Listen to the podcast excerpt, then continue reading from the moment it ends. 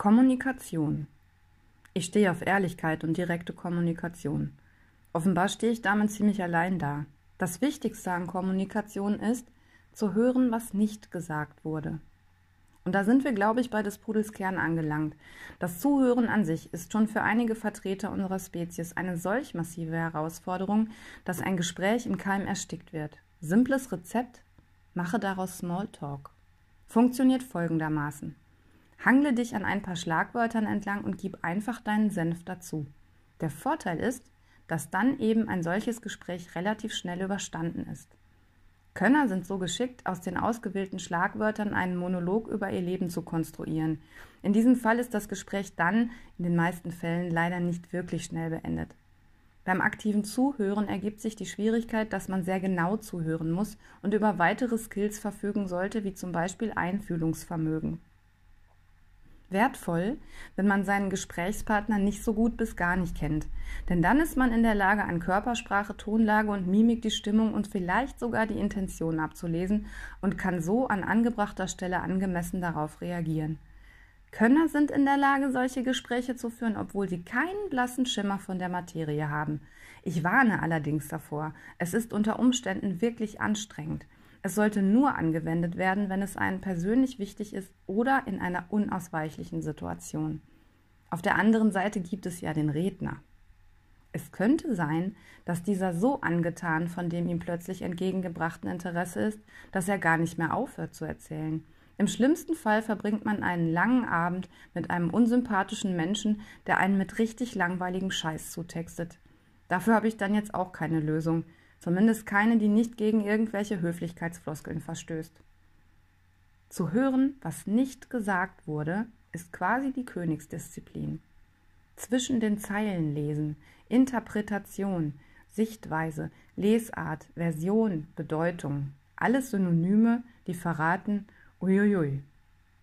Man übt dies am besten bei guten Freunden, hakt bei Unverständnis und Unsicherheiten auch mal nach. Ein guter und wichtiger Hinweis an dieser Stelle, den man niemals nie aus dem Gedächtnis verlieren darf, wir wissen nicht, was andere Menschen denken oder fühlen. Wir interpretieren ihr Verhalten und sind dann wegen unserer eigenen Gedanken beleidigt. Das zwischen den Zeilen lesen ist also immer nur eine Annäherung an die Wahrheit.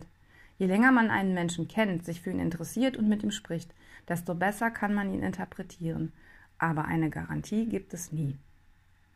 Nun kommen grundlegende Faktoren hinzu.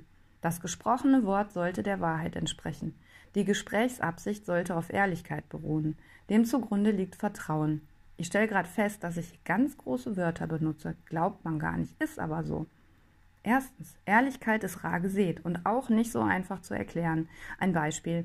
Wenn ich mit Typ X in der Kneipe ein Gespräch über die dort musizierende Band beginne und dieser sich ratzfatz ein Schlagwort herauspickt, um möglichst fix von seinem tollen neuen Auto zu erzählen und dabei beiläufig erwähnt, dass es die Summe Y gekostet hat, aus den USA importiert wurde und allein die Frachtkosten meinen Kreditrahmen sprengen würden, dann mag das der Wahrheit entsprechen.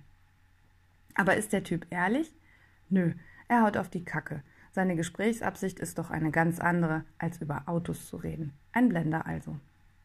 Zweitens, Vertrauen ist so eine Sache. Ich besitze ja so ein ganz dämliches Grundvertrauen in alle Menschen und möchte immer glauben, dass alle lieb sind und genauso harmoniebedürftig wie ich. Wenn man Zeit hat und sich in der Übungsphase befindet, rate ich dazu, sich diesen schlauen Spruch zu eigen zu machen. I don't trust words, I trust actions. Mit zunehmender Lebenserfahrung stellt man dann irgendwann fest, dass die Sache mit dem Vertrauen eine ganz heikle Angelegenheit ist. Geheimnisse werden anvertraut. Werden sie ausgeplaudert, ist das Vertrauen in die Person, der man sein Geheimnis erzählt hat, erstmal zerrüttet. Passiert einem mit derselben Person etwas Ähnliches, ist es kaputt.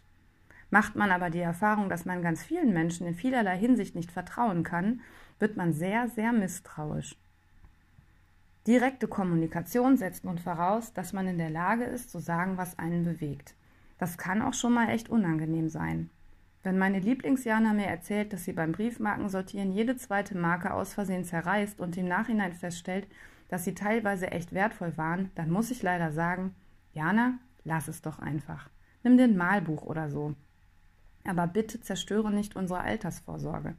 Es war ein ausgeklügelter Plan, dass die Briefmarken aufgrund unserer Kinderlosigkeit unseren Platz im Pflegeheim finanzieren sollen. Damit laufe ich Gefahr, dass die Lieblingsjana beleidigt ist, aber ich bin ehrlich und direkt und sage, was ich gerade denke. Schlimmstenfalls möchte sie nicht mehr mit mir ins Pflegeheim, was wir uns dann ja sowieso nicht leisten können. Kommt also aufs Gleiche raus.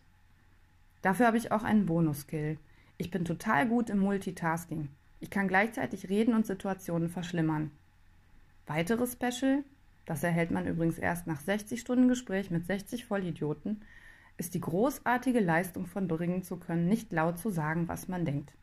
Ich arbeite noch daran, beide Fertigkeiten bewusst einzusetzen und mein Gesicht zu trainieren, nicht meine Gedanken zu verraten. Ist aber eben nicht so einfach. Bei den vielen dusseligen Gesprächen, die zu nichts führen oder so oberflächlich sind wie eine Schicht Klarlack, so offensiv dämlich dem Zwecke dienend, irgendwelche niederen Beweggründe zu befriedigen oder beleidigten Zuhörern, denen ihr Ego im Wege steht, dass ich aktuell schwanke zwischen möglichst gut informiert zu sein und bitte absolut nichts mehr von den Menschen wissen zu wollen.